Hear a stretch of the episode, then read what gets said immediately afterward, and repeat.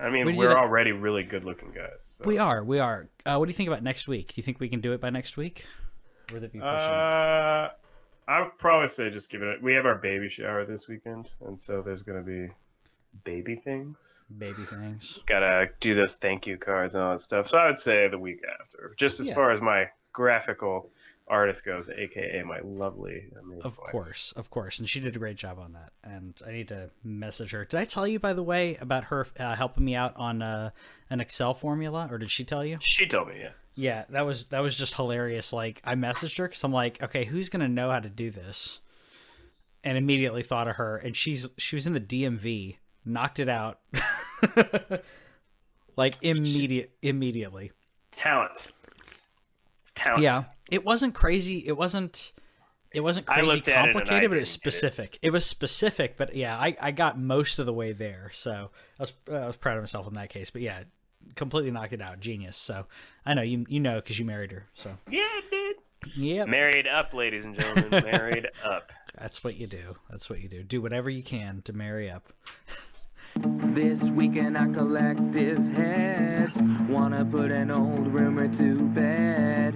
Stereotype that you've all heard, how we're all just angry video game nerds. Most of us have actual jobs, kids and families and cats and dogs. Yeah, this weekend our collective heads. This weekend our collective heads.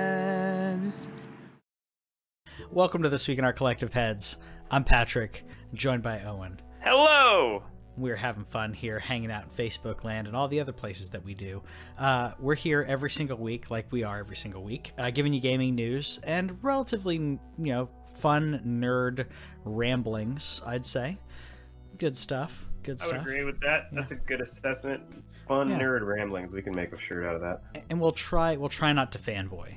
I Yeah. think that's the one thing I can say about our show is we we, te- we tell it to you for real. Unless Zelda's involved, and Okay. even then, even then, I'll, I'll, I'll tone it down to like a 10-5 just out of out of ten. just a little bit. Um, so yeah, we we're here giving you gaming news, like I said, uh, and we've got some uh, game announcements that I wanted to kind of get away, get up front, get them out of the way. Uh, starting out with Cyber Shadow from our friends uh, over at Yacht Club, and you you're saying this is actually um, published by them, right? Yeah, so I got super excited about this for a second because, I was like, oh, cool, something other than Shovel Knight, which it still is. It's still cool, but they are not developing the game. They are just publishing the game. Still cool for them. Like, I was like, how much capital did you make off of, uh, or profit rather? How much Yeah. profit did you make off of uh, Shovel Knight that you get to make this unabashedly Ninja Gaiden game. Like, the, like we were saying, the Messenger uh, late last year was Ninja Gaiden. This is straight up Ninja Gaiden. No, I, I agree. And in some ways, you know, like Bloodstained, like it's a great Castlevania.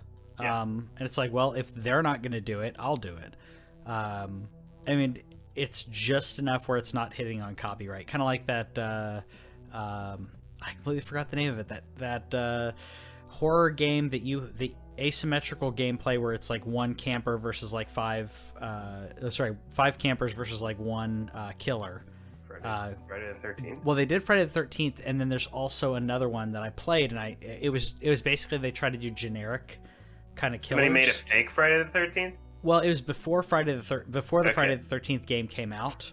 Oh, okay. Um, and it's the same idea, uh, except they couldn't get the rights to doing to do. Basically, they wanted to do Friday the Thirteenth, couldn't get the rights, something like that. I can't remember, but like it's it's relatively generic, like you know, like crazy crazy redneck chainsaw guy, and like it's like oh, it's not Leatherface, but it's close enough, that kind of thing.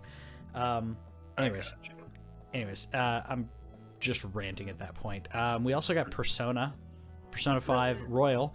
Uh, Persona is one of the uh, franchises that, you know, if I had a lot of time, I would totally be into this. But If I had like 300 hours to play Personas 3, 4, and 5, I I would mean- totally be down. Persona 5 is sitting on my PS4. Uh, I did buy it finally after resisting for a while during the Black Friday sale because it was finally under 30 bucks. and Yeah. that was kind of my threshold to just give them. Like I know that they deserve the money, and I know that there's a there's a small there's like a s- a little chance that someday I will play this game, so I bought it. Um, this was just interesting because everybody thought that with Joker coming to Smash, Mm-hmm. that Persona 5 would be on Switch, but this is strictly PS or uh, Persona 5 Royal Yep. coming to PS4 uh, with some female protagonist. It looks like Yeah, I don't. I'm not we know nothing about her. I, I know, We know nothing, nothing about, about her. it. Yeah, No, they I'm- didn't. She's a brand new character. Exactly. We wanted to definitely put it on the show because while it's not important to us, we know that there's some hardcore Persona fans out there, Yes. and be excited. Be very excited for that. They will Um, be. They said that they're going to be announcing more news in April. Okay. Well, uh, speaking of April, we got World War Z coming out on my birthday, April 16th. So if you want to get me something, don't get me this. Um, not that I'm not that I don't want to play it, but like, I mean, are is anyone excited about this? The thing is about this game is that. Uh, let's see. One second. And I'm saying that as a zombie fan. Sure. I'm like, okay, it's you, you kill a bunch of zombies. I get it, but they're first of all they're fast walking zombies, which aren't as Yeah. scary.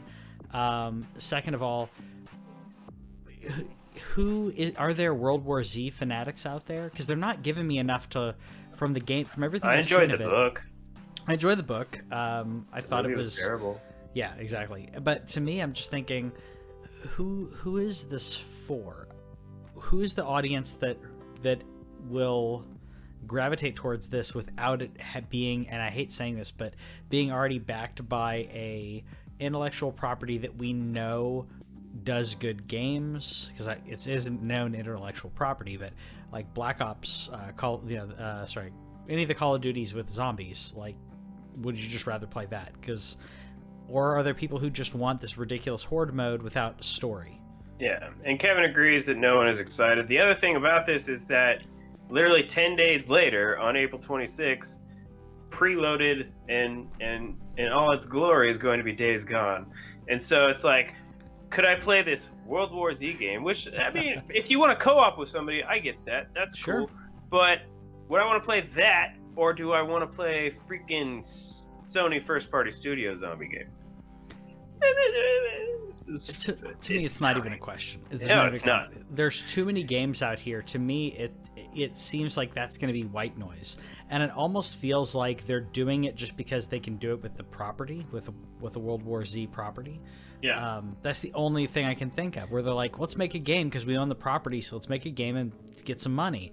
You can't just do that. I I mean, I, will say it's smart that they that they are putting it out before Days Gone instead of after Days Gone. Oh, of course, of course. But I'd, I'd say unless you're doing something that's indie style or even retro looking, uh, it costs too much to make a game versus how much you're going to get out of it if you really want it to be profitable. Not to say that that's all this this industry's for, but uh, like the Stranger Things games is a great example of that.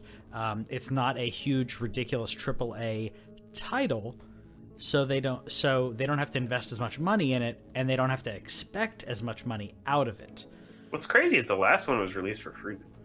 Yeah. Oh yeah. And I I mean I I love that then because we got the third one coming out. Yeah. But like to me that shows anytime that a game publisher understands that understands and respects us and says I know this isn't worth sixty dollars, so I'm going to charge you X for it, whatever X is. I think is great. Um, we just had, uh, speaking of that, there was a, a sale for um, uh, Far Cry New Dawn. Is it New Dawn? Yeah, there's that's like uh, half off. Right? It's like twenty bucks right now. It's already twenty bucks. It's already twenty bucks for for now, and immediately people were saying in the comments like that should have been twenty bucks from the beginning. That was not worth. Uh, I think it was worth it was forty dollars is what they were selling it for. I said twenty or thirty dollars. I haven't bought it. I'm gonna buy it now that it's twenty, but I wasn't gonna buy it at forty dollars. There's, it's I heard it was worth enjoyable. I'm sure and, it's enjoyable. And, I, and I'm, a, I'm a big fan in terms of game companies picking their own price. I even think that, and we've talked about this before, that at some point, it's all it takes is one game company to say my game is worth eighty dollars um, to break the sixty dollars streak, and it's only a matter of time before that happens. So if they think that their Far Cry game was worth forty bucks and they could get that from the from the very loyal Far Cry people at the very beginning, sure. But now, just like Tomb Raider, just like um, uh, there's another big release that was like thirty bucks a month after launch. Just like a lot of the a, a lot of games like the, the the third party AAA games Yeah.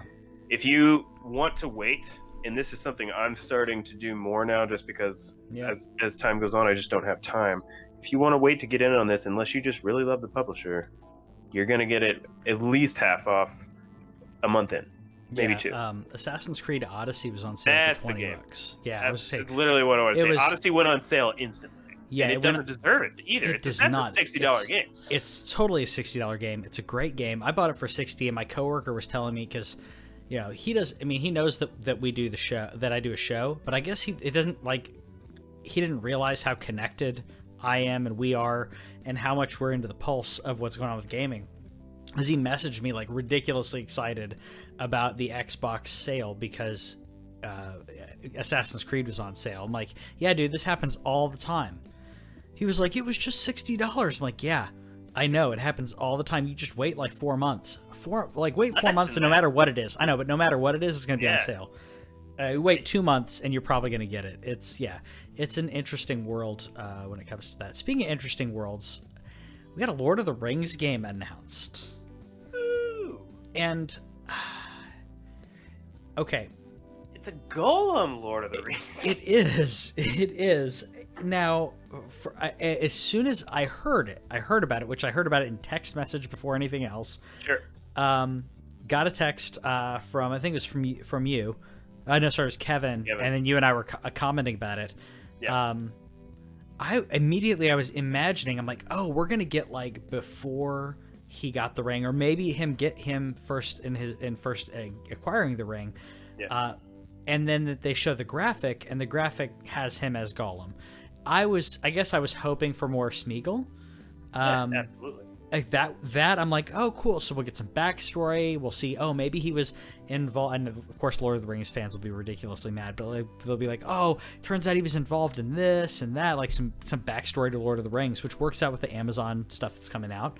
Um, but I don't care about this unless unless the gameplay is amazing.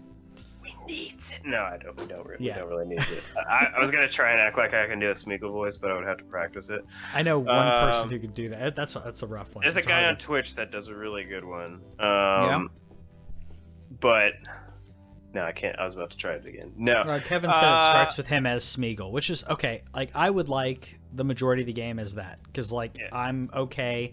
I'm okay playing in Lord of the Rings, and I think that's something that that now we're in a way in in regards to how we make games and the and the. It doesn't have to be ridiculously actiony.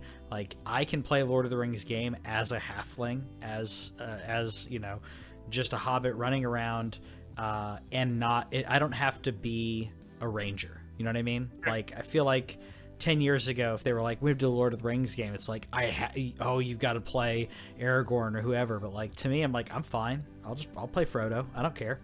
Like if you're gonna tell me a good story, that's what matters. Uh, So- I mean, it's all it's all about what you're trying to accomplish in the game. It- you know, sometimes gameplay is king, and sometimes story is king. I, I just finished Telltale Walking Dead this week, and obviously, like That's right. Yeah. that's that's walking around as like a teenage girl who occasionally will kill a, a zombie or two. Yeah. Uh, so you, as- you finished it, right? I did. It was sad. So- Uh, and, and more. I'm talking more sad because Telltale's gone. Uh, Yeah, and if we get a chance to talk more about that later, we can. But with this game, I mean, I'm intrigued just because like Gollum's a really weird character to pick to focus on, and so it's like kind of it, kind of gonna be like, what what is he doing? Um, but after that, I'm not. It, Lord of the Rings isn't my universe. it's it's a universe that I I wanna care be about it more? I I want to care about it more. I like Okay. Lord of the Rings. I Sure. I read the books. Okay. Um, I I definitely rank it over Harry Potter. Oh no. But Okay. what? no, that's okay. Oh, It's just gonna- different. That's a difference of opinion, but that's okay. It's fine. That's fine. But like to me, it's like no. I, I mean, I respect both of them. I'm not saying like Sure. oh, it's. I'm not. Oh, I know, It's I not like a competition about it, but I know. No, it's always Um, a competition with nerds, man. It's like Star Trek versus. Star Wars. No, I'm Of course it is. Oh, uh, speaking of that, I'll, I'm gonna. Uh, I won't segue yet. I'm gonna segue into something else afterwards. But uh, to Okay. me, uh, Lord of the Rings, like I like, I really enjoyed it. Um, and I mean, I've, I've read it. I, I I liked the movies, Mhm. but I always felt like, even though it's great, I think that it's great because it set the tone for fantasy and the fantasy genre and everything. But other than that, I feel like there's other fantasy that does a lot more interesting stuff. Um, and I guess that's I guess that's why I'm in the situation of like I get it, I respect it, I like it, I want to love it, but I, I mean I enjoy it. I enjoyed the, the movies. I wasn't Yeah. mad about the the Hob. I was mad that they stretched the Hobbit into three movies. Ugh, That was not needed. it but- was not.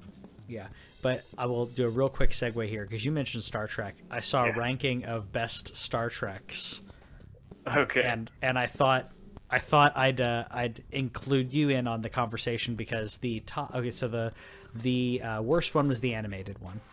Okay. I don't have the list in front of me, but the worst one was animated. I think Sure. Voyager was after that. What? Um, Okay. Yeah, yeah. So top three. Yeah. Number three Mm, was the Next Generation. okay. Number two was Deep Space Nine. Okay. So number one is the original series. Uh, I mean, How- how- but What do you kudos for somebody ranking DS9 above TNG. That's my dog right there. Whoever that was. that's that's exactly even, right. th- even though Voyager's at the bottom of the list, I want to shake that person's hand for giving DS9 the absolute respect it deserves.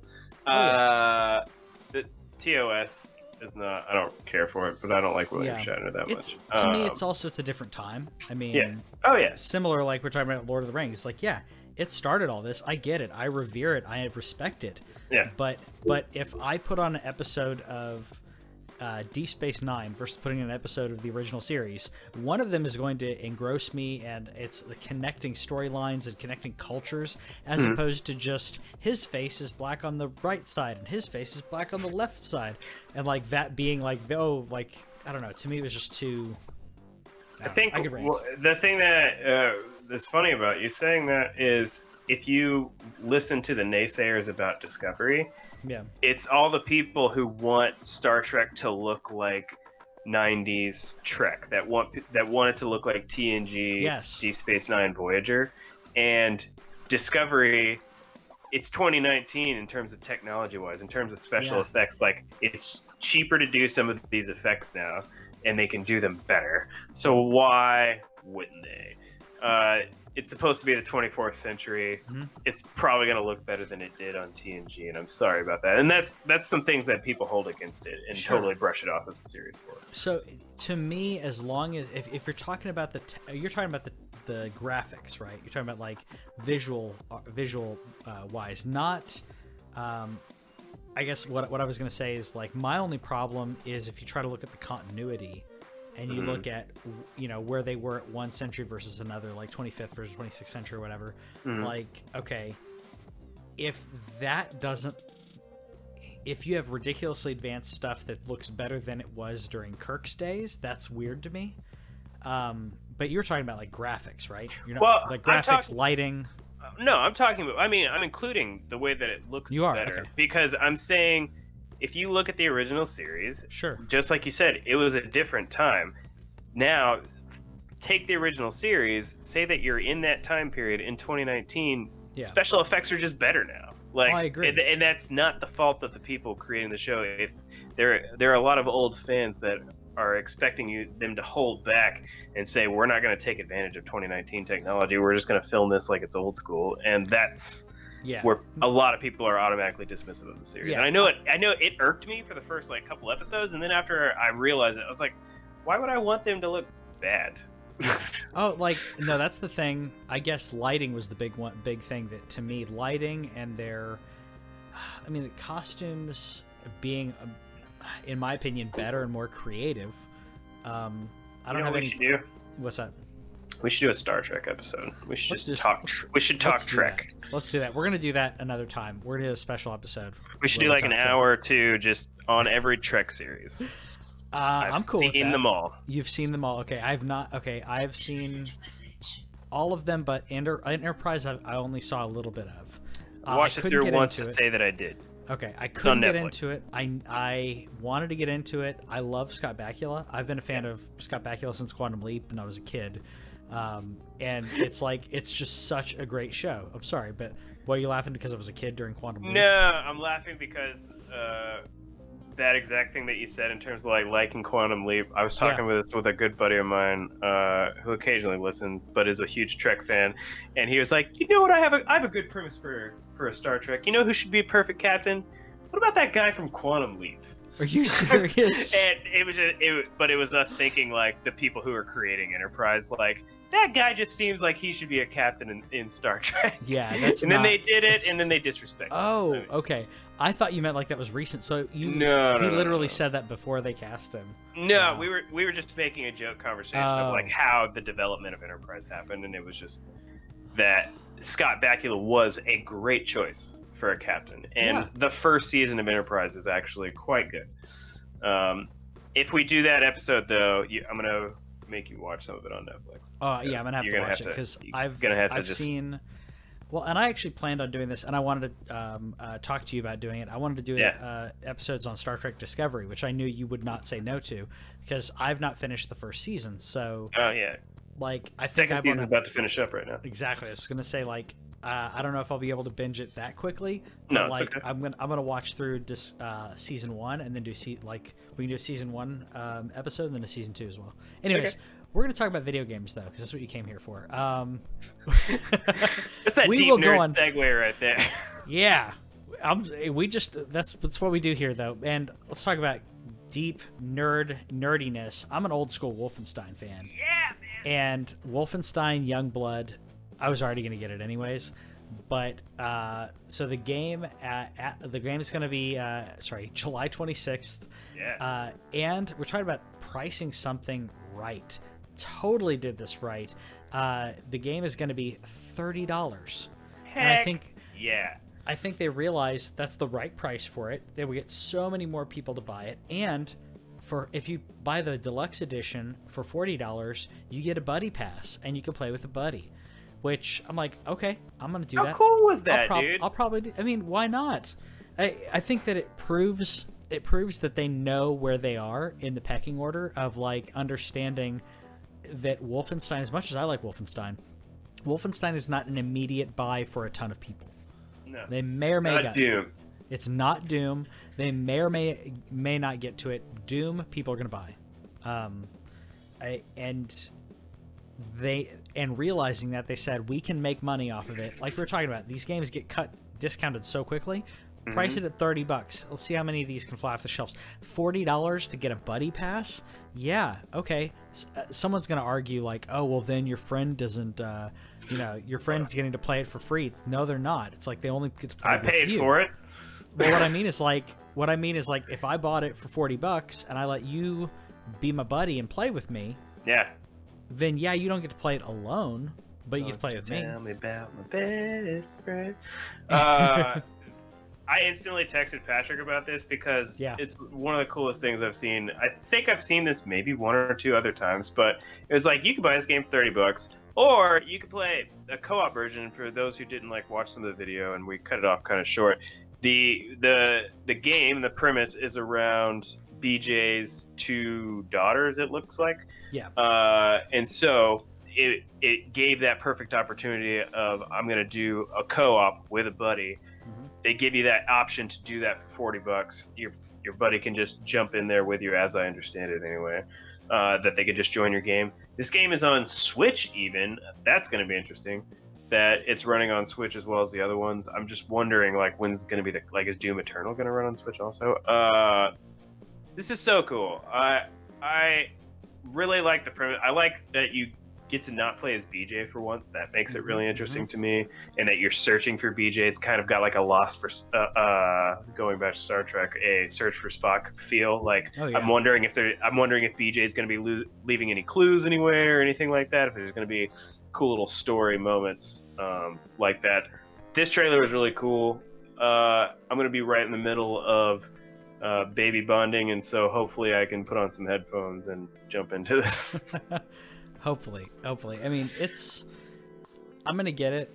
I get Wolfenstein games because I love the franchise. I it's one of those games that I end up not playing that much. The past, the last one I think I played for like four hours. Sure. And I liked what I played. and I got really busy with other stuff. Um, I buy also- every single one, and I Yep. still haven't played Wolfenstein 2. Yeah. Um, It's just I chilling. th- and I think we talked about this before, but like I liked the what was it 2008, 2009 Wolfenstein? Maybe it's 2010. It was yeah, it was the first time they brought Wolfenstein back, and it was 360 PS3 game. yeah, yeah, exactly. And to me, it took itself too seriously, even though there was, there was like magic and stuff like that. But like, like the tone of the game was too serious. And then when they when they did it again, they were like, you know what? We know this is supposed to be ridiculous. It's a it's a you're, you're killing Nazis. Like it doesn't have to be. Killing Nazis. Yeah, I love that movie by the way. That's so good. it's such a good movie. Um, you and I have been talking about the future of gaming a lot in in the podcast and our conversations and everything. And now we get Apple Arcade, um, which, I mean, in everything that we've been talking about, I think this does what Amazon in a different way. It's not going to directly compete with Amazon, but in a different way. This, uh, you know, games as a service or a subscription service for gaming. You mean uh, Google? I think. Yeah, sorry, Google. I don't know why I said Amazon. Yeah, Google. Sorry. Uh, what Google's doing with their um, with um, Stadia. Stadia. What's wrong with me? I was thinking Arcadia, and I'm like, that's stupid.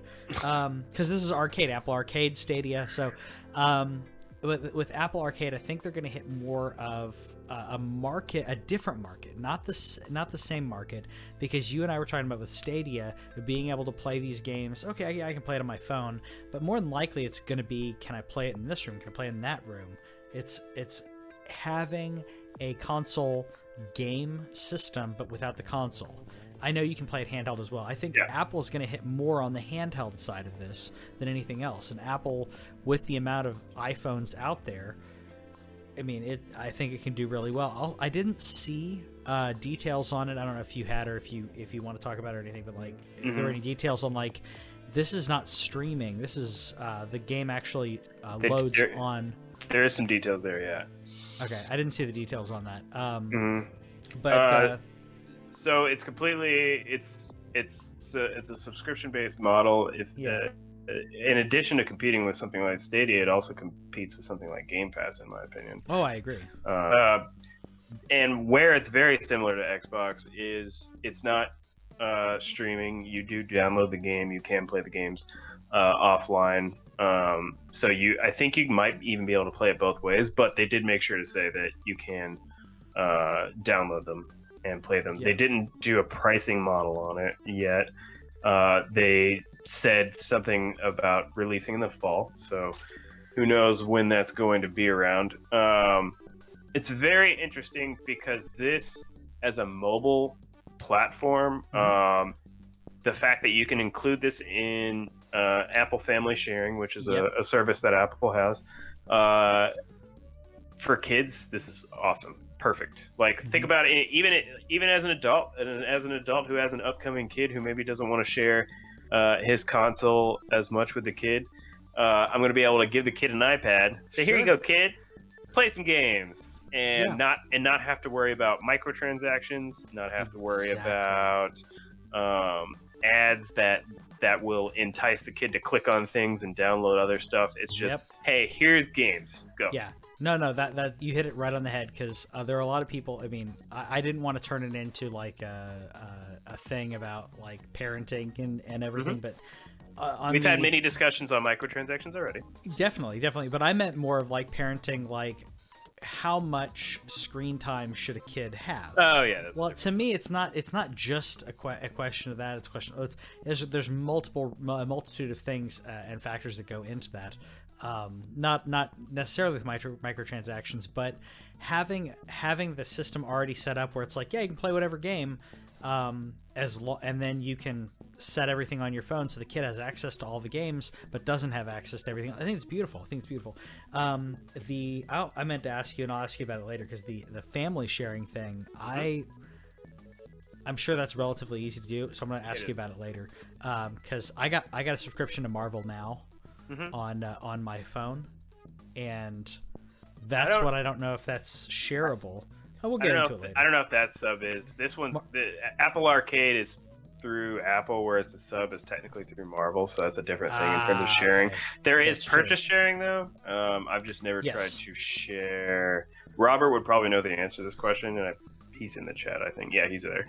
So Robert can probably tell you if, Yeah. if, if something like Marvel would work. But family sharing is easy to set up, and it's an easy way to share Apple services Yeah. and Apple If if not, I think I can log in with my user, but I didn't want it to kick her out. Right. Um, but anyways, like I've been I've been reading that and being able to read more comics, Mhm. like not a ton, but being able to read like a couple comics a night. Um, where and on it on an iPad, those things Uh, look yep. sweet. and actually on on the uh, the phone, uh, Robert said Marvel. What now? Uh, Marvel Unlimited. So it's their subscription. It's ten bu- uh, nine bucks a month, ten bucks a month, whatever it is. But uh, ridiculous amount, 80,000, 100,000 comics, whatever it is. Um, they're Netflix not. It is. It is like, and it goes like I, there are some of the series that are like not quite um, up to up to speed because they still want people to go buy the physical copy. Yep. But if you can wait two or three months, like we are talking about with gaming, just wait a little bit, then it's on your Marvel Unlimited. Hey Yeah. Megan, Megan's watching in the comments. Uh, Yeah. in the in Facebooks. Um, but uh, yeah, I want to I want to get into that. But even with my phone, um, with the uh, with the eight plus, like Mhm. even with that, you what you if you double click, it'll zoom in. So Yeah. then you just walk, look at panel versus panel. It works really well. Um, I'm I'm a fan of it. I'm a fan of it. Yeah, and it, it'll go panel by panel. Yeah, yeah, exactly, which I like. Yeah, so we um we did have uh, another well, a couple couple other big things in the news. I guess we'll start with the one that was today Yeah. which was Gearbox at PAX East um, having a Borderlands. Of course, it's gonna be a Borderlands, but um, It's gonna be Borderlands, the release, the resequel of the sequel of the release of the of the remaster of the Game of the Year edition, right? That's exactly what it was. They padded as much as they could around it to not show you that really what they were saying was we got a bunch of re-releases, a bunch of re-releases, a card game, and, and yeah, here's a quick thing for Borderlands 3, um, which One billion guns. Yeah, which I, I like that. I like that. Um, Oh, yeah. But the Borderlands card game, um, first of all, like I think this is all right. Like it's got a niche to it, but it's not something that people expected. But I think there was way too much of this presentation on the card game. And did you did you see any part of this, or you didn't get to see this? I came in right as the Borderlands 3 S Okay. show was going down. Okay, so it's it's a it's a card game. It's um like a, it's all in one box. Like you don't have to. It's not like a Magic. That's a Gathering kind of physical card game. It's a physical card game. Oh, that's it's a terrible physical idea. card game, and they're going through the physical cards right now, talking about building your own Claptraps and like I'm like, there's a small market for this. I know they're in, that that Randy's into game like into board uh, board games and stuff like that. So like I get it.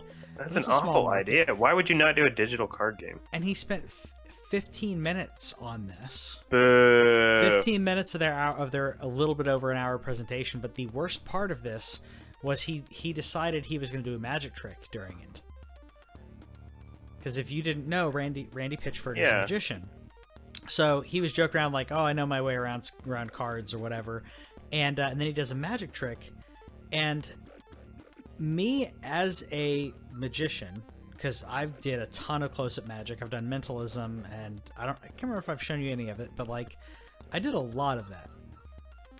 And even me as a ma- magician watching him, I was like, "Why are you doing this?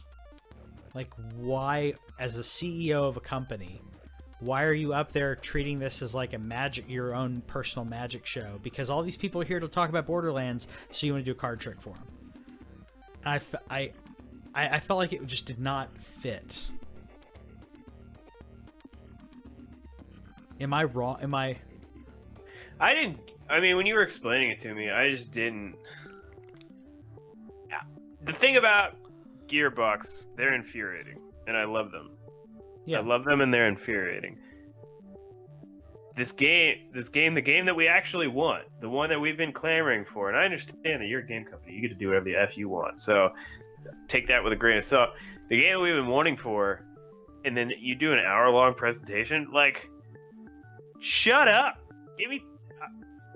No, just uh, and so the fact that he would take the time one a physical card game is Yeah. it's it's print media like unless you're Magic the Gathering go away I mean Pokemon very very to a very much lesser extent like it's Magic then then you know Pokemon and then every other card game that tries to Heart- to, to make it into that yeah, but Hearthstone's digital Hearthstone's digital. No, yeah, but physical. I agree. Physical Yu-Gi-Oh is also a thing, kind of. still Um, yeah, still. okay Um, but to me, no, you're you're exactly right. And if you're doing something like this, I mean, at least it's not it's not a it's not a card game like a Pokemon or Yu-Gi-Oh or Magic, because you just buy the box and you have the full thing. So it's like buying. Oh, okay so it's like a tabletop yeah, it's it's, it's Oh, so think okay, like tabletop gaming, but it's cards. Yeah. no that's fine Munchkin is a card game but it's a it's a self-contained game Yes, that's this is self-contained. I'm a, li- this is I'm a little bit. I feel a little bit bad now. Yeah. Uh, that I No, no, no. on it. You made it, it, or you. Whenever you were describing it, I was thinking of like a deck building game, like a a game of like we're gonna build decks. Yeah, play against Yeah. each other, Yeah. and that's No, an awful idea. not- but a not like tabletop game, I could I could be on board. with But and also Sorry, Randy. No, it's no, and the the thing that kills me as a as a magician watching his trick is one I figured it out, which isn't hard, but and I figured it out right before anyone who's watching the video could figure out how I would think if you're looking at the right spot would be able to figure out exactly how he did it.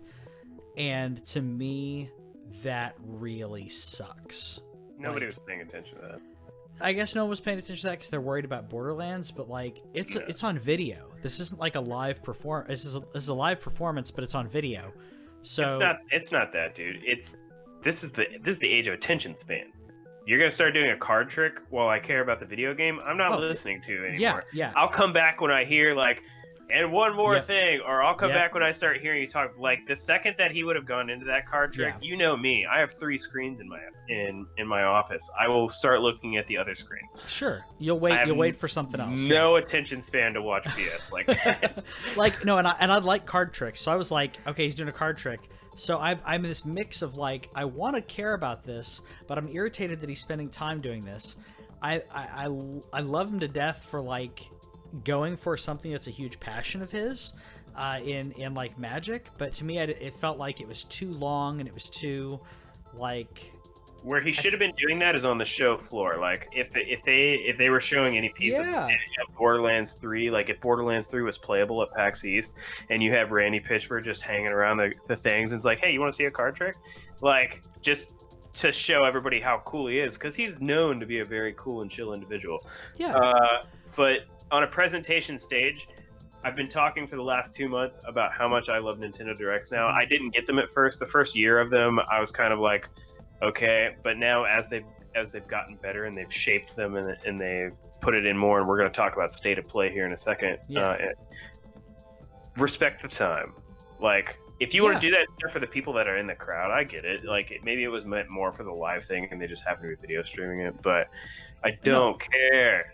No, you're you're exactly right. They just happened to be video streaming it, but to me, it was it it didn't need to go on that long. Um, it went like I said, it went on way too long. Um, it should have been about the game. It should have been about the the game that, that they're talking about, and not him doing a card trick where he has someone sign it. The worst part of this, though, and I'm gonna I'm gonna go on a very short tangent. I promise it's short. Two things in Magic two real quick things to talk about in Magic.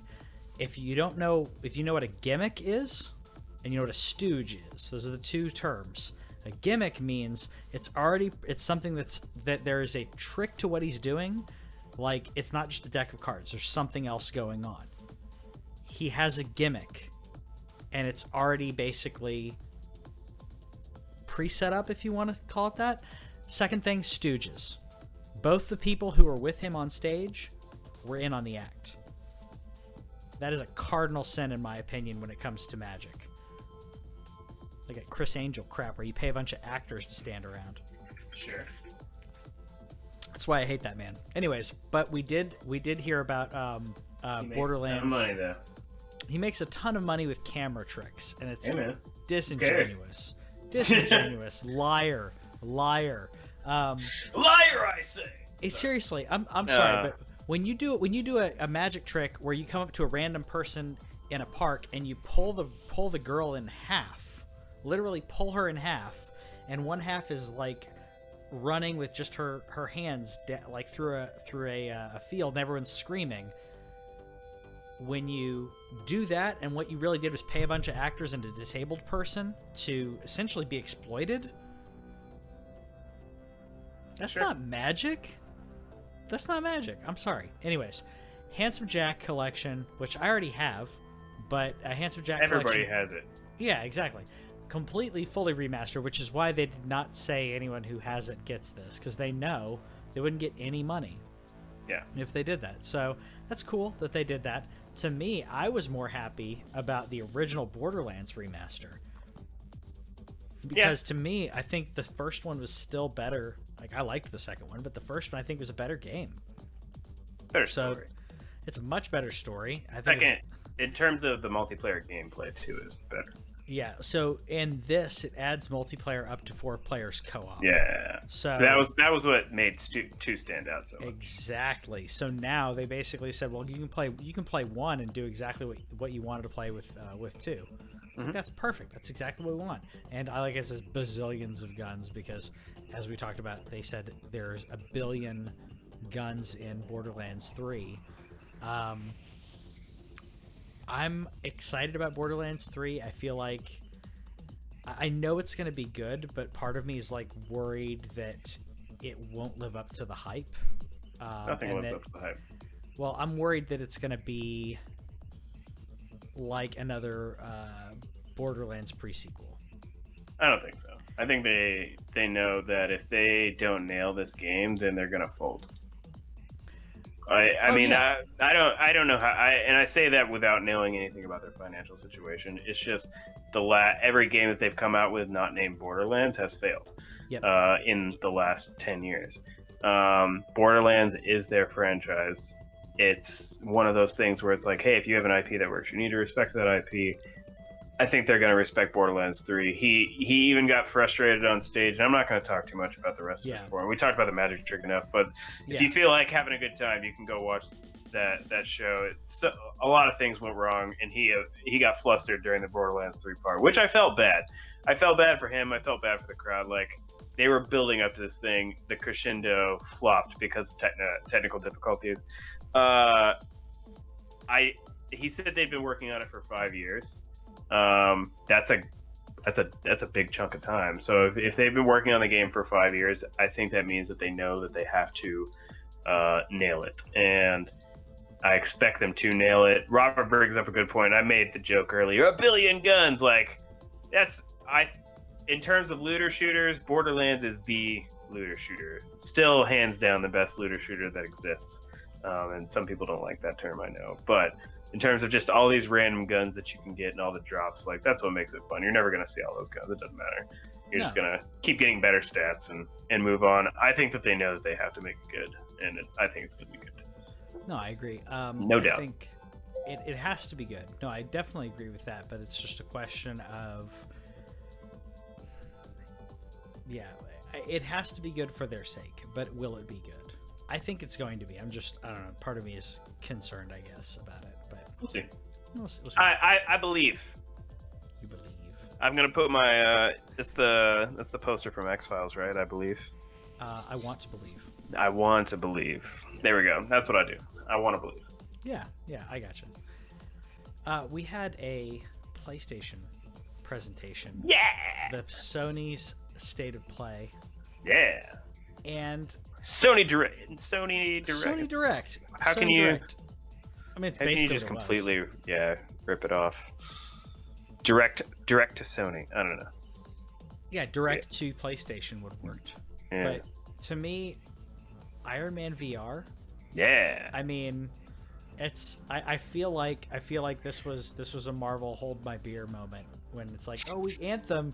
You look, you get to be in your Iron Man suit. Oh, really? Guess what? You get to be Iron Man, um, which I think is a great.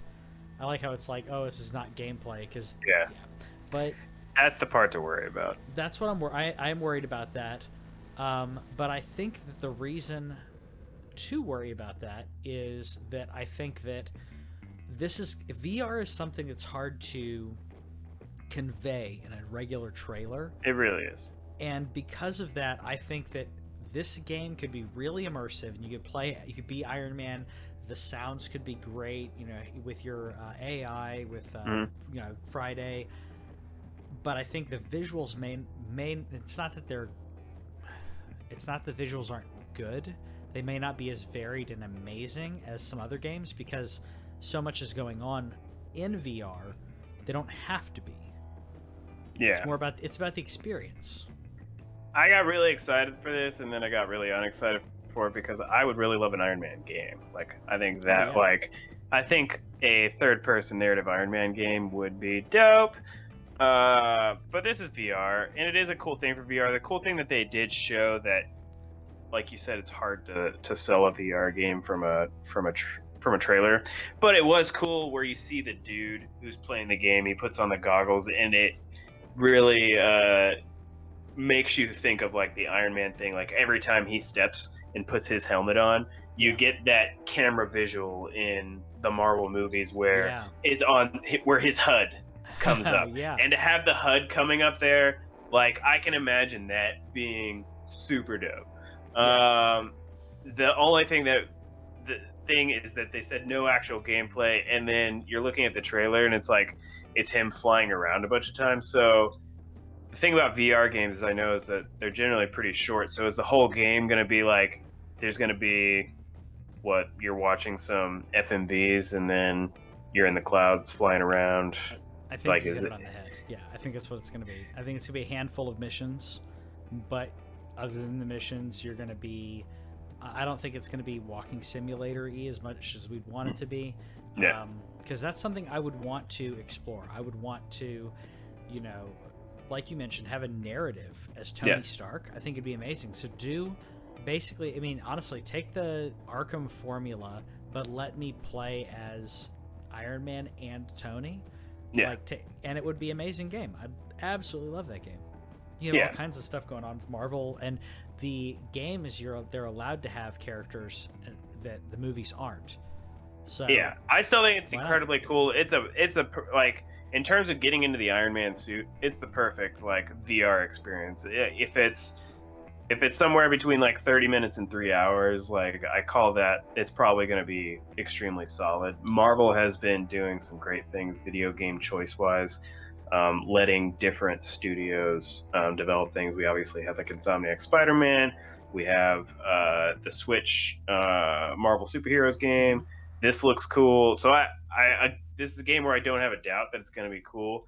It just at the same time made me want a non VR game to go with Yeah. it. No, I, I I agree. I agree, and maybe one day we'll get that. Um, Yeah. Hopefully. Um, we also got some uh, Crash, Crash Team Racing. It's Got a coming release date? Yep, coming out release dates of, uh, of June 21st. There you Happy go. about that. I I know I've said this on the show before. Like I play a lot of racing games for the show, but I like kart racing. I love Mario Kart. Kart I racing love- is so fun. yeah, I love Little Big Planet kart racing. Um, the Sega, the Sega All Stars racing game when it first came out, I absolutely loved it, and everybody else was crapping on it because they're like, "Oh, it's a Mario Kart ripoff." I'm like, "Yeah, but I get to play as Sonic." Which Yeah, and then it be, and then it became a genre, car racing. Exactly, exactly. But which the only thing that I thought was weird about it is why am I playing as Sonic driving a car when Sonic's the fastest thing alive?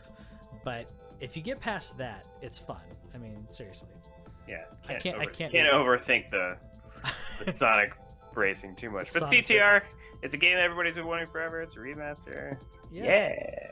We uh, we also got uh, Blood and Truth. Uh, that that was uh, that was announced. Uh, I don't I, I don't remember if this was shown elsewhere, so I'm gonna say it was announced. Why not? Um, Yeah. Again, about the narrative, being able to to play a story and the action. I, I don't know. We'll, we'll see how that is, but to me, the setting and the narrative to to me in this really really connected me. There, there was a, I don't even think it was on PlayStation. There was one Mhm. about like a heist. There was a VR game that was like Mhm. an hour and a half or two hours long or something. I'm Yeah, I think I remember what you're talking about. Yeah, London. like it, it's called the London, London- Heist. Yeah, yeah, yeah. And it like I never played it because I heard it was like, yeah, you're you play it like for an afternoon and you're done. Yeah. Um, So the interest, ge- so the interesting thing about that is uh, both the both the London Heist and this game were made by the same studio. See, so that makes me happy because I feel like now I get more of what I want, what I was gonna get if I bought, if I bought London Heist. So Mhm. maybe I don't know. Maybe I'll get a package. That'd be really cool to have a package deal of that. I'm Yeah. gonna I'm gonna get this though. Um, it, it Good. It brought me in. It may not be your cup of tea, but I think it's really cool. Honestly, the when I was watching it, um, it was like, man, do I need to get it? Do I finally need to pull the trigger on PS? I really want a, uh, an Oculus Quest. Full disclosure, uh, I think the the wireless VR system, like, I. I'm very, like, if I can convince the wife to let me spend three hundred ninety nine dollars right after we have a kid, Yeah. uh, it will happen. But this game, uh, which by the way I mentioned that they're by the same studio, it's uh, this is this is a first party game. This is London Studio by Sony. Um, it looks so good. I was like, man, a VR like this is my like it may not be the genre I necessarily like, Mhm. but it had that walking sim vibe that you know how much I love.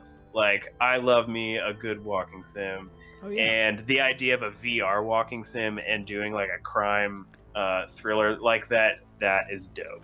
Yeah, and I'm I'm I mean, I, I'm not saying this like to be cliche, but like I love uh, like Pulp Fiction, Goodfellas, Snatch, Lock, Stock, and Two Smoking Barrels. Like I love those like that crime thriller kind of stuff. Yeah. So not like not I'm, I, I was saying that because I didn't want to be like cliche or snobby to be like The oh, Departed. Godfather, whatever. Like The Departed's a great movie. I hate I hate The Um, Godfather, but I'm a I'm in a very small minority in that one. Okay, so the the Godfather, the first one, is a great film, but like to me, I'd rather watch Reservoir Dogs, like hands Yeah. down. Why would I sit there for four hours? Like I mean, it's it's a good movie. There's great. There's there's really good performances in there. Um, the horse head. Did you know that was real? uh, I think I remember something with like yeah, that. like they didn't tell him. Like Yeah. that's like oh, the reaction was real. yeah, yeah, The reaction was real because he didn't know there was gonna be that that was a real horse head. yeah.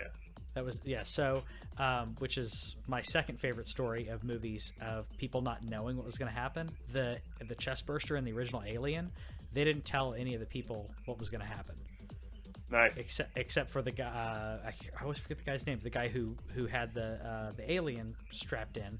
They did some tests with him or whatever. So they're doing the dinner scene. They knew something was going to happen. They're all kind of just joking around, and then bam! So that's real reactions of people freaking out, uh, which I think is amazing. I'd be pissed.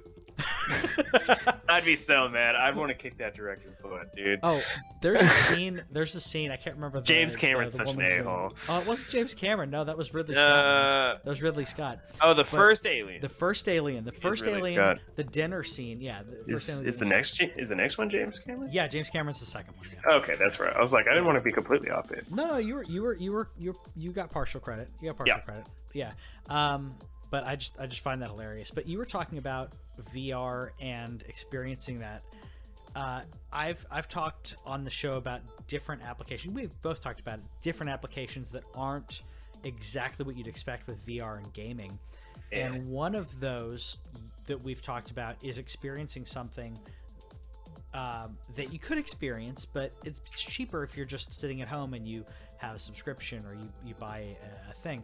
So when I heard about Vacation Simulator, I thought that's what it was going to be, No, dude. but it's not.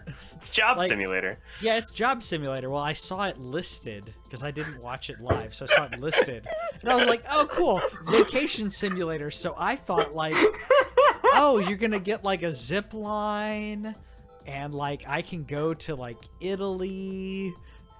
Yeah, it's not that at all. It's Job Simulator, but uh, but then I was more confused because I watched the trailer twice, and I can't figure out who this is for.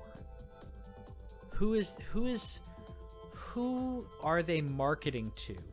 Is it little kids? Did you play Job Simulator? Yeah, I played Job Simulator. Okay. I was But, making like- sure because Job Simulator's hailed as fantastic.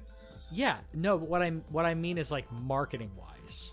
I'm Oh. not I'm not saying so the only thing I can think of is is young adults slash teenagers playing this on Twitch and everyone watching them do stupid things. It's the only thing I can think of.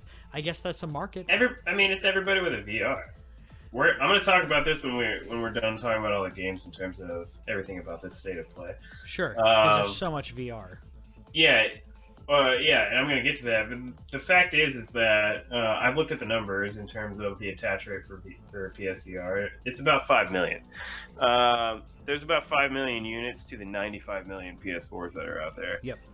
So the people that are going to buy this, everybody who owns a PSVR, like in terms of every one of these games, like if I own PSVR, I'm going to be honest with you, I'm probably buying all of them just because I want to see I want to see my my VR headset do more stuff. No, sure. I love This- my VR. Yeah. The second that I get any v- VR headset, whatever comes out on it, unless it just looks like complete trash, I will get it because I want to see it. Yeah. Well, I mean, I like I like my VR, but to me, I think we've had this conversation before. Like when I use it, I feel like I'm isolating myself from like from everything around me. So because of that, I don't do it like I don't play it very often. Um, but that being said, I will play for certain games. I stay up later than my wife, so that's when I would Okay. bust out. Yeah, I, I, I don't. So, I but I work early, Aw. so I work early. So plus, it's, you know, it's just time, you know, winding down with her. But um, You know, Kevin, you're lucky that you left, saying that The Depart is an inferior American remake. Get out of here. yeah, I'm glad your connection dropped. no, it's not. It's not an inferior. Uh, Yeah, inferior you are very welcome to your opinion, though. Yeah. I will not disrespect it, but and I in my we, opinion, we would have had some words. yeah, my opinion, which you can you can um, disagree with, anyone can disagree with. I'm gonna get uh, I'm gonna get uh, Trover saves the universe. I know it's stupid. I know that he's basically this, this is uh, for those of you who don't know. This is made by the same by um, uh, what's the guy's name from Rick and it's one of the guys from Rick and Morty. Uh, it says co-creator. It's the guy who plays Oh, Rick and then. Morty's. What's that? Said, "Oh, I'm out then." Yeah, it's it's uh it's the guy who plays Rick and Morty, uh, and made a VR game, and it's it's the similar uh, comedy, which is why I'm in, and I think why you're out. Yep. It's a similar similar ridiculous anti-comedy, uh, or just you know just over the top stupid.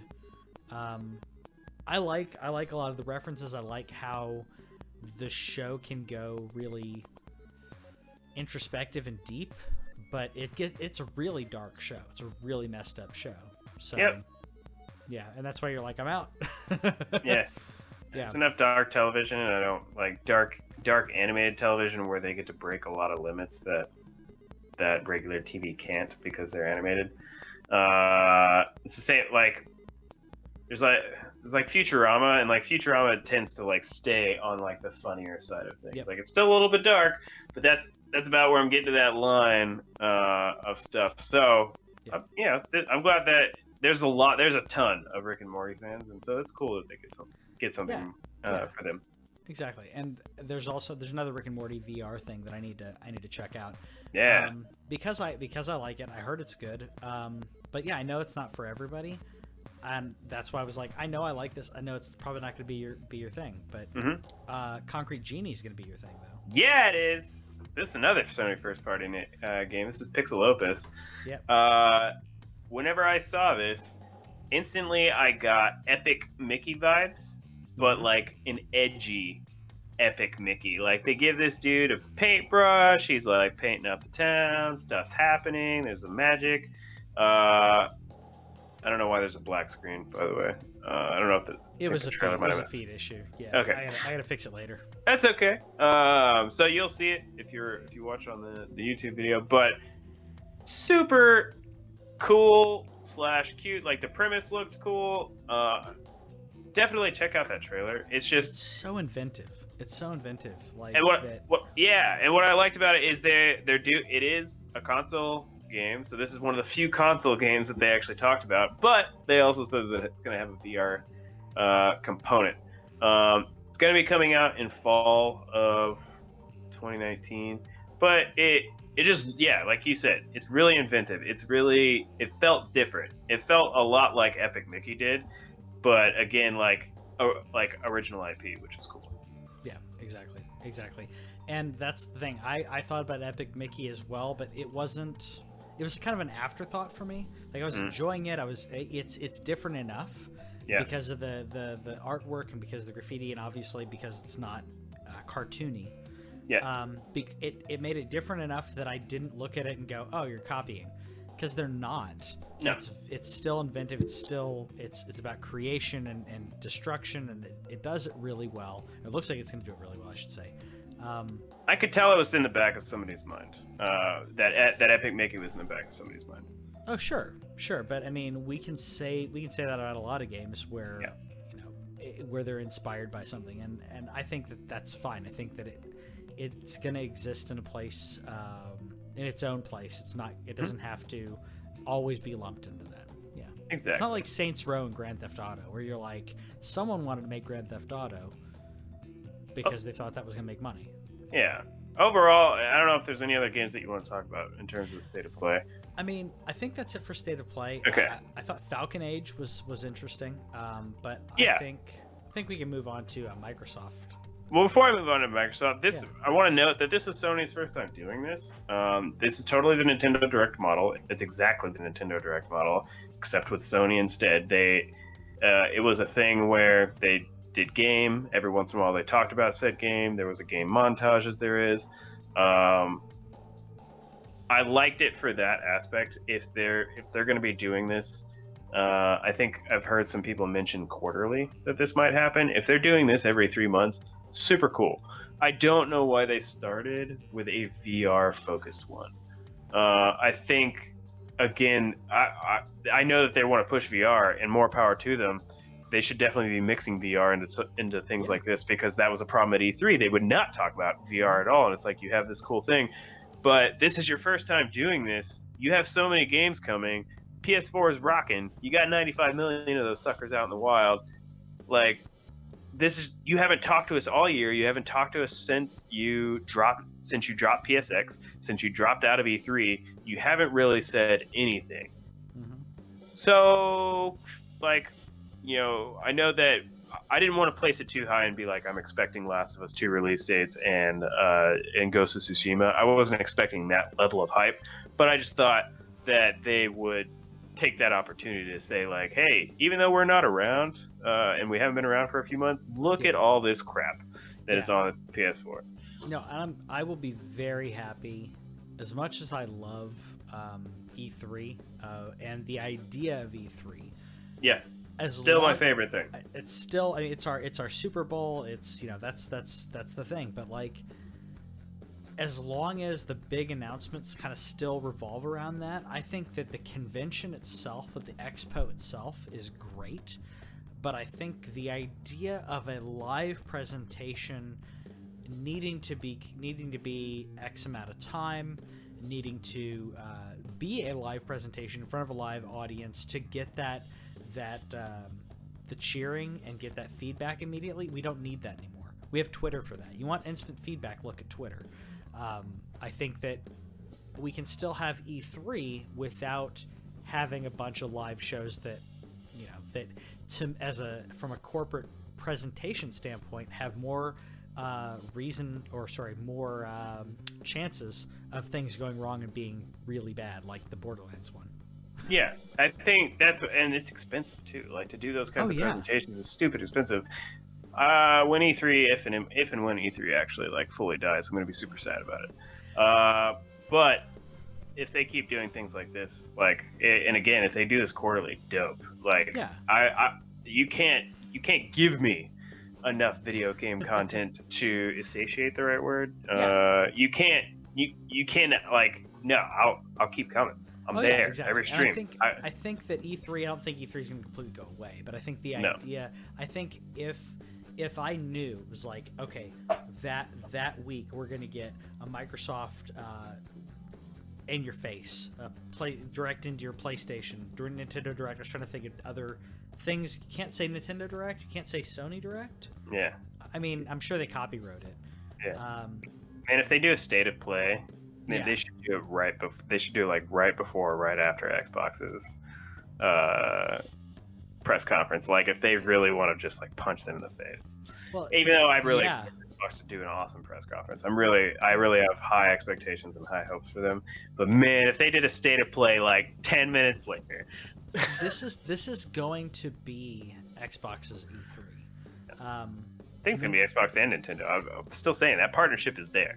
It's in I, the- it's gonna be so cool if that if that's true. It's gonna be Yeah. so cool if that's true. Um, but to me, I think it's gonna be Xbox's year because they've been buying up these studios. I think they're gonna have things that they can talk about or things they can tease, and it's enough to be like, hey, you're only getting this on Xbox. And at this point, I don't think that they care if you're getting it through Game Pass. They want Game Pass to be a thing, but yeah.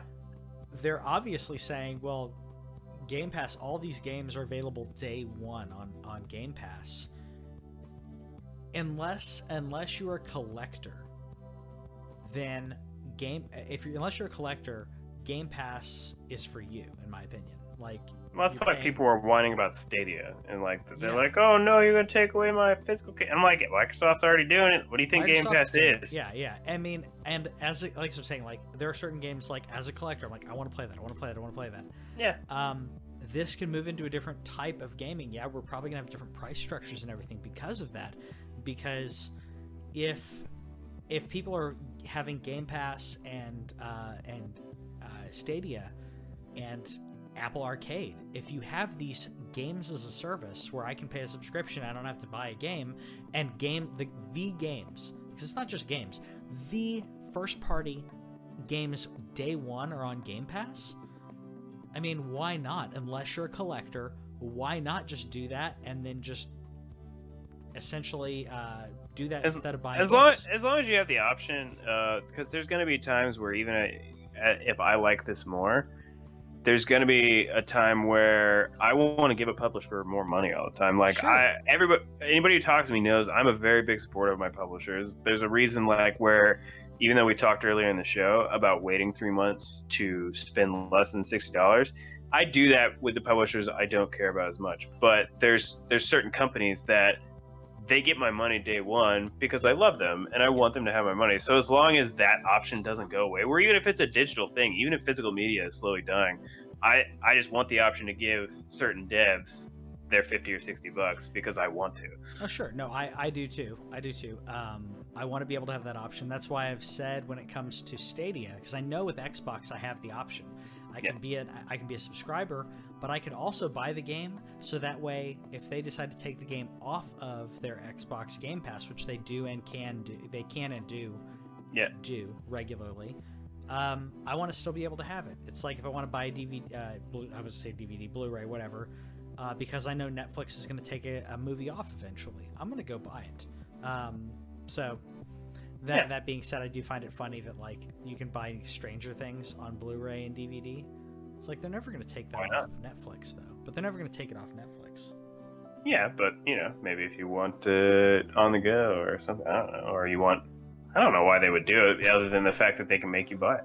Yeah, but Money. talking- That's the um, thing. oh sure, Why, why are we even debating this? It's because they need money. That's true. Um, but that being said, we're talking about supporting developers and Yeah. Killer Queen.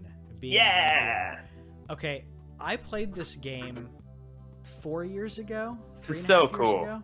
I played it at uh, at Cidercade down in uh, downtown Dallas. I guess it was three Yeah. years ago, and th- there were all these amazing retro games at pinball and everything. And I spent almost the entire time playing this game. I kept going back to it, like, what the heck is this? Like, Yeah. um, This is Like- to me like one of the last great arcade games ever made. yeah, yeah, and it's recent too. But Yeah, uh, that's what I'm saying. Like the one of the last. Like, latest. yeah, like Sorry, you you- don't you don't get arcade games of this quality anymore.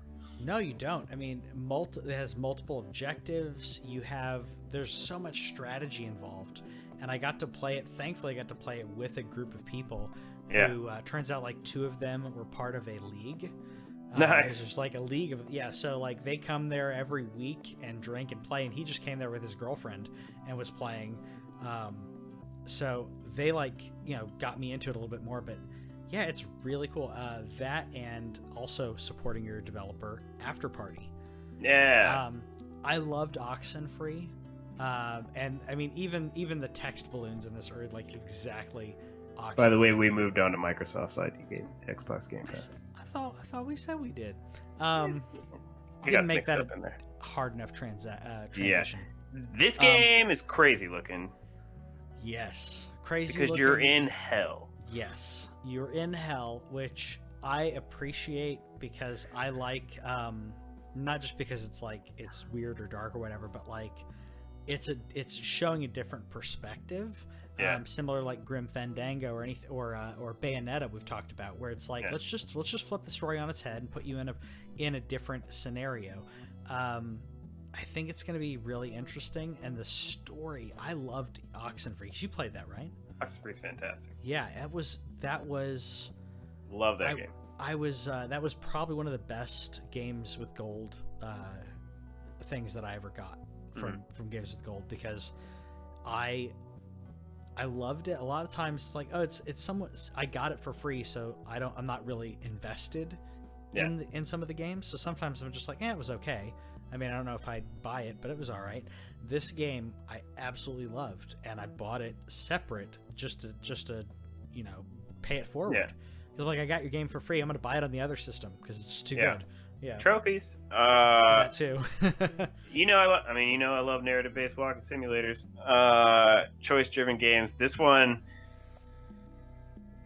I there's there's things where you know me, I don't like I don't like dealing with like demon type things. So it really depends on how far they take this. If it's completely like comedic and and so on, I will probably end up playing it. I have some initial misgivings about it. Just again, given the the, the whole context is that you went to Sure. hell, and that to get out of it, you have to out party the devil. Like you have Yeah. to out drink the devil, and you have to even do a whole bunch of stuff to get to him in the first place.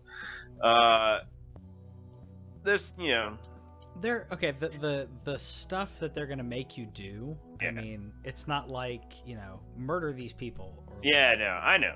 It's a, it's just a thing. It, you know, that's that's where the religious side of it comes, where it's like I don't, you know, it's messing with devil stuff gets a little rough.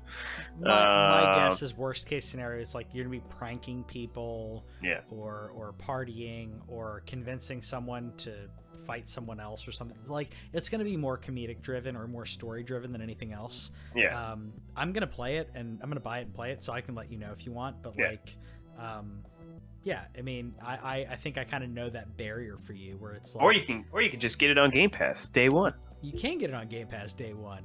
Uh, you can also get uh, on Game Pass day one Supermarket Shriek, Cool. um, which immediately I, I was like, I love how stupid this is because it's it's the sim- maker's uh, goat simulator. Um, yeah, they should put Guy Fieri in this game. Guy Fieri. Why is that? Guy Fieri? You don't watch? I mean, I, maybe you don't Well, watch any because it- food television, but because of his supermarket guys grocery games. Oh, I didn't know he had a. I didn't know he had a thing. Yeah, just there's there, there's the diners. He, he has the triple D for diners, dive-ins, and uh, dives, and then he has the triple uh, G for guys grocery games. Oh, okay. Okay, see, I didn't know that. I didn't know that. Yeah. You know that uh, like people rag on him a lot, but you know he like He's a really cool dude. He's He's, a- a, giving dude. Yeah, it's exactly what I was gonna say. There was a comedian who was talking about it, and he was bringing up these things that people don't talk about. Yeah. But, like I think it was, uh, oh, what was it? It's not It was the fires. the fires, but like there's there's also like there's a pretzel making pretzel like making machines or like carts or Mhm. something. Like he gives like gives those out to to people to like like what was it like to people who to communities like that don't have that kind of stuff like it's not it, like specifically for like fundraising like if they Oh, want okay, to fund, fundraise like if you want to fundraise for your yeah fundraise for your school like I you can you can yeah so i was like just different stuff like that like that Yeah. like he's No, it's he's- it's real easy to rag on his television Yeah. shows because they're very cheesy and so Oh, on. sure. But like then you hear about like how he was giving food to the first responders yeah like all yeah. day. yeah, Uh, him and uh, Joe Rogan was out there. uh, Yeah. during, the, during the fires, like he he uh, I don't know if you like listen to his podcast. I but do. He, uh, it's it, it's interesting, but like yeah, I know. he was Yeah. basically Every once in a while, whenever they're like, "Hey, this was super interesting," I'll listen to one. I just don't listen to Sure. it regularly because Yeah. he does so many of them and they're like three hours long. he does one he does four or five a week Yeah. and they're all over, all, all over two hours long but Yeah. like he basically gave gave the first responders the firefighters like all the food from his freezers like all the meat all the elk uh, meat. yeah all the elk meat man you know and he's like he's so into elk meat So Yeah. he let them basically raid it. I don't It's know if all they he took all of it. Yeah, I don't know if they took all of it, but like, I mean, he he was like, you guys, you guys need this. You guys are, you know, Yeah. literally putting your life on the line for a bunch of crazy rich people to uh, to save their houses, and some people who weren't rich. But like, I'm, I'm lumping. Oh, yeah. One of my friends was actually uh, uh, affected by the by the fires, and Yeah. it just destroys some destroys someone's lives. So Yeah. it's, it's rough. Very cool, guys. But anyways, the supermarket tree, it just made me think of that. They, if they just had like a Guy Fieri looking person in there while you're running around, hilarious. I would be love it. Like, pl- uh, count up the points or whatever. Yeah. Yeah.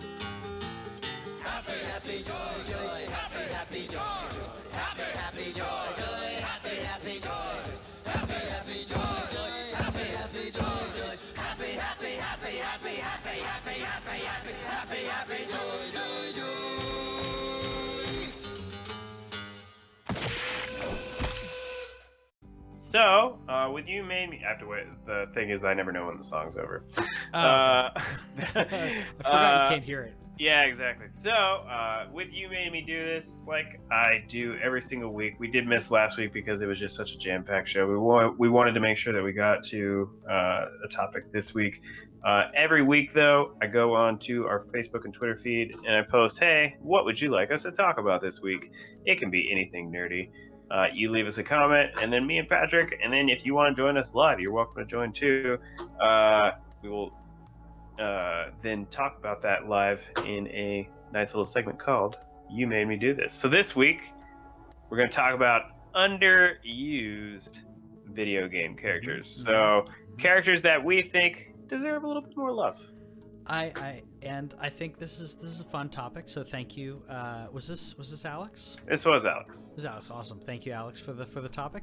Um, I think you and I like immediately thought of the same one, so I want to save that for a bit. I want Um, I, I want that one to be the last one. It's exactly what I was thinking. Cool. We're on the same page. Um, Yeah. I have a joking answer first. Okay. Well, there's. Go ahead. What, what what's your joking My, answer? my joking answer is every Pokemon not named Pikachu. Okay, okay. Yes. Yes, that's true because I will I will admit I love Pikachu. I'm not like hipster where I'm like I loved it before, but like I liked Pikachu when like the show came on, but Yeah. but like in the games there's so much more. And to me that's like a really good tell of someone if they got into the game first or if they got into the anime first Yeah. because if their favorite is Pikachu, chances are they watched the show, and that's not a bad thing. Yeah. But but I Super feel like cute. he's super cute. He is. He really is. Like Raichu's cuter though. So like if you want to, Raichu's do that. awesome. Yeah. So like there's so many uh, there's so many cute Pokemon that you could go with. So yeah, I, I, I agree with that. Yeah, so Um, like if there could just be like a Squirtle, like I mean, we're gonna, I mean, I'm obviously gonna go mainly original 151. Although I really do love Totodile. I think Totodile is super underused. That's uh, that's Johto, and that he's got the Donald Duck sounding voice with his Totodile, the little crocodile. Like, come on, just use some other Pokemon. Yep. Yeah. There's so, there's tons of cute ones, but that's what Detective Pikachu's. Yeah. No, I, I gotcha. Anyways, Um, I I was thinking of one that I I think is overutilized, and and I don't know if someone else would.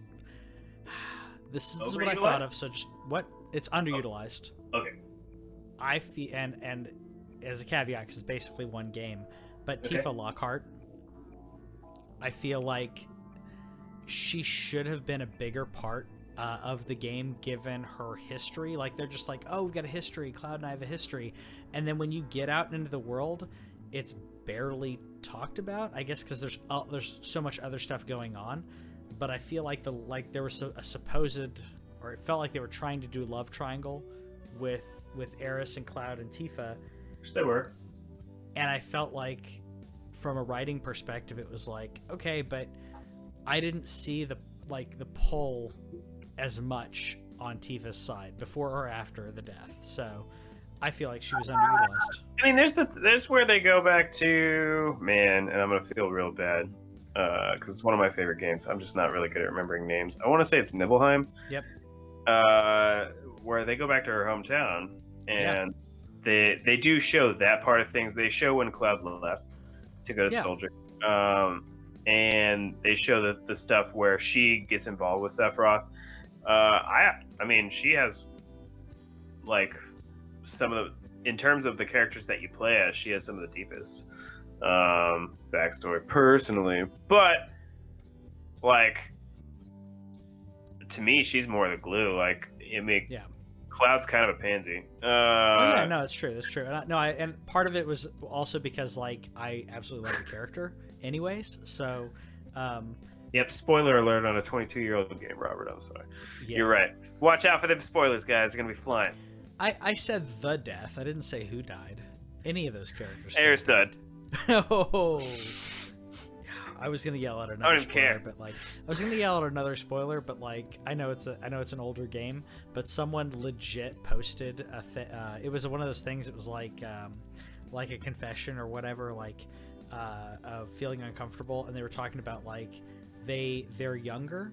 I think they were like 17 or 18, and they'd never seen The Sixth Sense, but they've known the twist their entire lives Yeah. which or like close to their entire lives whatever it is but like to me it was it made me really feel like oh like i can't assume especially if i'm around younger people like i can't assume that they you know that they've seen these things or these things but like yeah i get it i It's get like it the only good Shyamalan movie.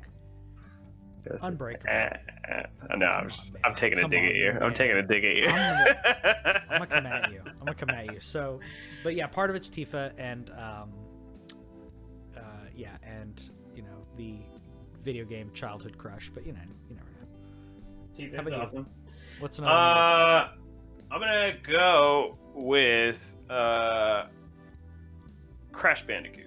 Uh, we we even talked about him in the last segment. If you were here live watching the news, or if you uh, listened to the podcast, uh, because CTR is coming out in June. But honestly, and I'm I'm actually gonna pair this with Spyro as well. I'm just gonna put these two together. Crash and Spyro need more games. Like the they're criminally underused in terms of uh, childlike platformers that Sony can take advantage of. Like you have, they have a Sony has a lot of more mature content at this point, and understandably so. Their their first parties are focusing on getting these deep narrative games, and that's not what Crash and Spyro are. But there are, are so many studios out there that could take these characters for you if you would just let them and make some fun games. Like Mhm. out of all the things that you see Mario do, where there's just all this crazy stuff, like I would love to do more things with Crash and Spyro. Yeah, Um, Crash was Crash was supposed to be PlayStation's. You know, Their guy, man, those They're- commercials were great. yeah, it was their it was their Sonic. Oh, the commercials were were hilarious. I may I may need to add that into some some of our future projects, but like yeah, those those were hilarious. They were they were great, but it, it showed the PlayStation attitude uh, in regards to that. But like that was supposed to be their um, uh, their mascot, and they just dropped the they dropped the ball on it. But yeah, I, I agree. I'd love to see some Crash. I, just- with you on that, Robert. By the way, he mentioned uh, Ratchet and Clank in the chat. I do Yeah. think, I think even though Ratchet and Clank has had a decent number, I think they had five or six. They, again, just underutilized. Like, there's been one Ratchet and Clank game on PS4. I know that Insomniac's busy doing other great things like Spider-Man. Uh, but again, you know, farm it out. Sony, like, Yeah. I, I, it would be. Uh, I mean, even though I'd feel a little bad, like you can't take Ratchet and Clank away from Insomniac, Sure, but sure. give them some money and be like, hey, give it, give us another one. Like, I agree. I agree. the the remake was great. It's fantastic. Do it again. Sorry, go ahead.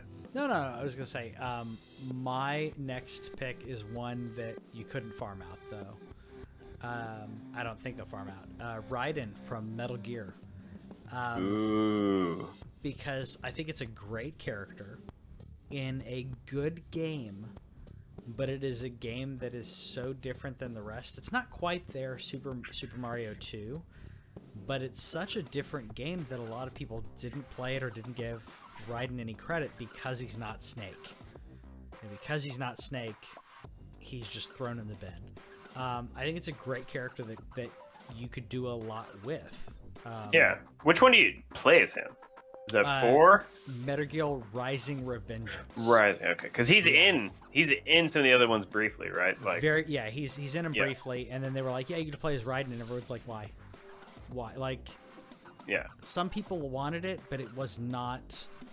It wasn't a transition that made sense, in my opinion. Um, I think it was. And I know I'm curious uh, how much Kojima was involved in that one. Now we'll we'll look at that later though, because I'm wondering if, or I'll look at it later because it makes me feel like he wasn't involved as much. But maybe it's just me. Uh, hey, let's see. Right, you said it was Rising Revengeance. Yep. Uh, Konami, Kenji Saito. His name is not on the cre- on the big credits. It was made by Platinum. It was made by Platinum Games. There you go. Okay. Um, I think it's I remember seeing this at GDQ. Now it's a hack and slash, isn't it? Yeah, it's a hack and slash. Yeah. Okay. And uh, one exactly of the one of the things that I thought, like the only thing that I was like, oh, this is really cool. There was Yeah. a demo doing the hack and slash of showing him like cutting up watermelon, Okay. and it was because remember this is the PS3 era, um, not that long ago, but it was specifically showing, look, you cut the watermelon and you can see where it cut. It's not just uh, it broke into multiple objects as those kind of things used to be. Like you Yeah. were actually, cr- you were it was actually showing exactly where it sliced. Um, like I said, as opposed to it randomly popping into two different objects, kind of like uh, Overcooked does. Uh, Overcooked's a cartoony version of it, but Yeah. that's how graphics used to be. And in this case, like, oh no, we can actually, you know, create this in real time and render this real time. So I think it's really cool. Yeah, I'm glad that you're bringing some more outside the first party things because whenever I was thinking about it, I was thinking about just characters who have been around forever, Oh, I was Like- too in, in franchises that have been around forever. Yeah. like a a certain green-hatted gentleman uh, who does not get nearly the love they should as the He got a whole month of Luigi though. What are you talking about? a whole month of He Luigi. got a whole month. But he also he also straight up like got killed in the Smash trailer, like just murdered. yeah. Uh, but Luigi and honestly Waluigi as well. I know Okay, that that's a little bit more of a joke answer, but if you're gonna show Wario as much as you do, like bring on the Waluigi. Like let's have a Luigi Waluigi game. Oh, I, Uh, I, I completely agree. No, because you said Wario's in like everything. Waluigi's great. That's one of my actually, like I think is hilarious. Uh, and I love. Uh, I actually play like if I'm playing um, Super, if I'm playing um, Mario Kart, I usually play Waluigi. So I think I think he's a cool character. Or, sorry, uh, um, yeah, Waluigi. Yeah. Yeah, I think uh, just the both of them. I know that Luigi has gotten some games, and uh, what is it? Ma- Mansion. What's the Mansion game? Uh, Haunted Luigi's Mansion. Yeah. Yeah. Haunted Mansion. That the new one's coming out. That's that's good. That's cool. It's a step in the right direction. Um, the fact that he was in, everybody was in Mario Rabbids, but I just think there's enough there to where you could do more things with like Luigi Waluigi without Mario and Wario. Just have it be those two. It's not like this is a character that has like a, a deep backstory or anything like that. It's more just I've always liked Luigi better. I think ever since Super Mario 2, Yeah. uh, I always liked how he jumped. I liked the fact that like he just seemed not like the short, chubby guy. Uh, you know, he seemed like somebody who actually would get some stuff done. I don't know how Mario always takes the spotlight, but you know, Luigi's always there somewhere. He seems like he's more physically adept than uh, than Yeah. Mario. Yeah, I would, I'd agree. Um, you and I had the same answer on there. Do you have any others, or was that your?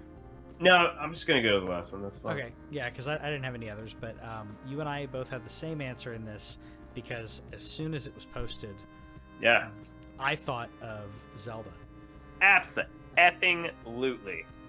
How have we not gotten anything other than Smash where I get to play as Zelda? Especially after Ocarina of Time. Ocarina of Time introduces her as a BA ninja in Sheik or Sheik, depending on how you say it. Everybody, that's probably one of those controversial pronouncements, but I said Sheik. I don't know. it's it's the Legend of Zelda. It's Yeah. in the title of the game. yeah, How is she not ever a playable character?